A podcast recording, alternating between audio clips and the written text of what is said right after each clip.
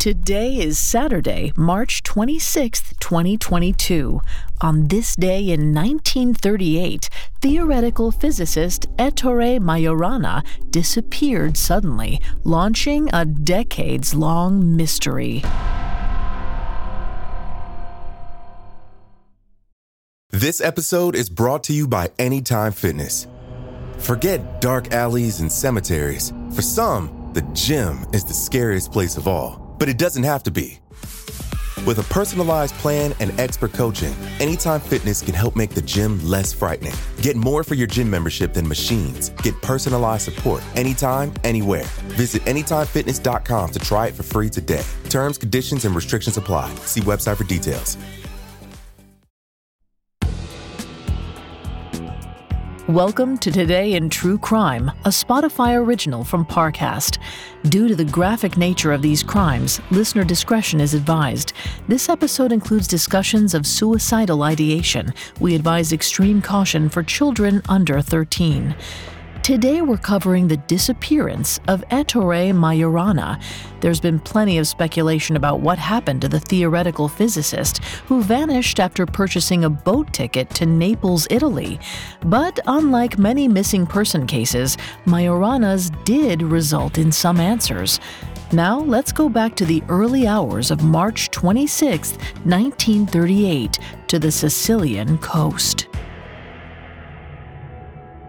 Ettore Majorana had stepped off a ship in Palermo, Italy from Naples that morning, but rather than attend to business or visit his one friend in the city, the physicist bought another ticket to return home that night. He'd withdrawn all of his cash from his bank account, and he sent one cryptic letter to the director of the Naples Physics Institute where he worked. It read in part, quote, Dear Carrelli, I made a decision that has become unavoidable. There isn't a bit of selfishness in it, but I realize what trouble my sudden disappearance will cause you and the students. For this as well, I beg your forgiveness, but especially for betraying the trust, the sincere friendship, and the sympathy you gave me over the past few months. And then, true to his promise, Ettore Majorana vanished without a trace. The director of the Institute was the first to receive the letter. The words confused him. Then again, Majorana had always been confusing to the people in his life.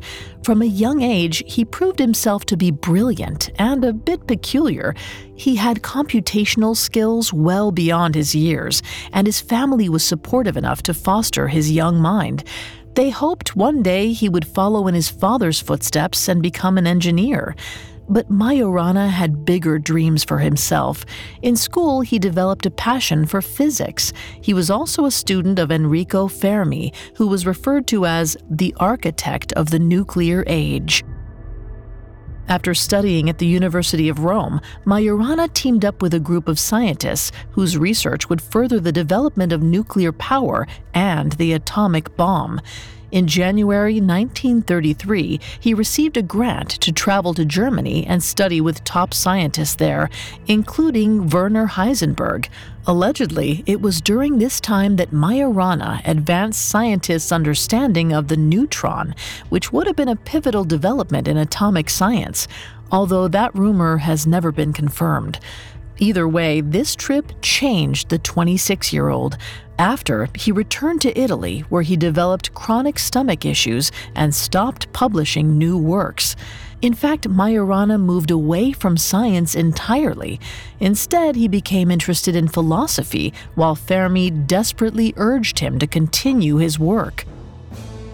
In late 1937, Fermi convinced Majorana to apply for a position at the Naples Physics Institute, perhaps hoping it would reignite his passion.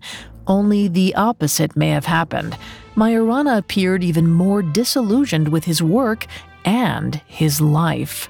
A few months after he began teaching, Majorana's cryptic letter also reached Fermi, by that time, the brilliant scientist had been missing for several days. A thorough search began. For years, the investigation led to nothing but wild theories about what happened to the scientist. Many suspected that Majorana had died by suicide, but others wondered if maybe Majorana's past work had gotten him killed. Coming up, Ettore Majorana reappears. Hi, I'm Christine Schieffer. And I'm Em Schultz. We're the hosts of Rituals, the new Spotify original from Parcast.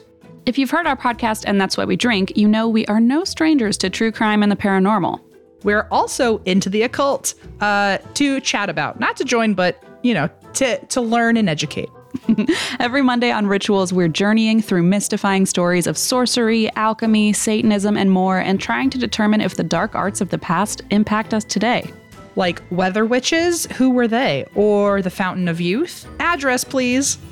Don't forget about werewolf trials, Em.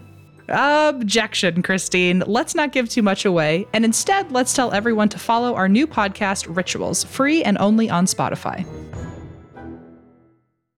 This episode is brought to you by Anytime Fitness. Forget dark alleys and cemeteries. For some, the gym is the scariest place of all, but it doesn't have to be. With a personalized plan and expert coaching, Anytime Fitness can help make the gym less frightening. Get more for your gym membership than machines. Get personalized support anytime, anywhere. Visit AnytimeFitness.com to try it for free today. Terms, conditions, and restrictions apply. See website for details. Now, back to the story. On March 26, 1938, theoretical physicist Ettore Majorana went missing after a trip to Palermo, Italy. For years, all anyone could do was speculate on his fate based on his final messages. Although there was one aspect of the disappearance that felt like a guarantee, Majorana had become disillusioned with science. After his time spent working in Germany, it's possible Majorana was worried that his atomic research would lead to a new weapon, especially as the world was headed towards war, which may be why he ultimately left his position and returned to Italy. Perhaps the guilt was too much to bear, which is why many wondered if Majorana had died by suicide, except there were a few problems with this theory. For starters, Majorana withdrew most of his money before his disappearance.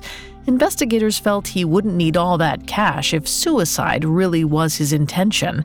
In addition, another letter sent back to Majorana's boss cryptically mentioned that the sea had rejected him, and then said he'd be returning to the Hotel of Bologna. Then there were others who suspected a more nefarious plot at work that perhaps the Nazis killed Majorana since he could be used as an asset if he fell into the wrong hands. However, new information emerged in 2008 that changed everything. A man named Francesco Fasani came forward with a photograph of himself and an older man he knew as Mr. Bini.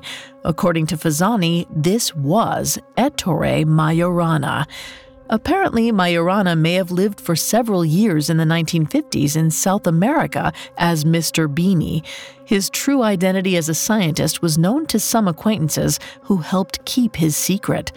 After Fasani's 2008 confession, even the Italian authorities concluded that the man in the photo was, in fact, Ettore Majorana, and he lived in Venezuela from at least 1955 to 1959.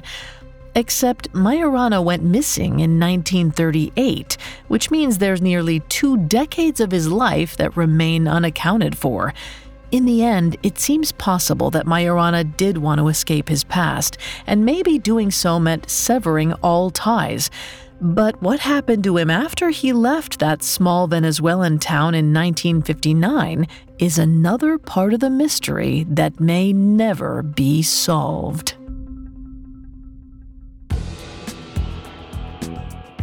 Thanks for listening to Today in True Crime. I'm Vanessa Richardson. You can find more episodes of Today in True Crime and all other Spotify originals from Parcast for free on Spotify. We'll be back with a brand new episode tomorrow in True Crime. Today in True Crime is a Spotify original from Parcast. It is executive produced by Max Cutler, sound designed by Paul Liebeskin, with production assistance by Ron Shapiro, Trent Williamson, Carly Madden, and Aaron Larson. This episode of Today in True Crime was written by John McDonough, with writing assistance by Amber Hurley and Lori Gottlieb, and fact checking by Lori Siegel. I'm Vanessa Richardson.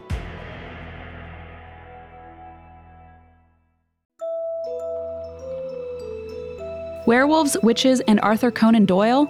Oh my! Sounds like fascinating topics to discuss on our new show, Rituals, Christine. You know what, Em? It sure does. Every Monday on Rituals, join us as we explore the evolution of spiritualism and the occult through stories, practices, and the impact on modern culture. If you've heard our podcast and that's why we drink, this is the perfect pairing for you. And if you haven't, go give us a try. Follow our Spotify original from Parcast, Rituals. Listen free only on Spotify.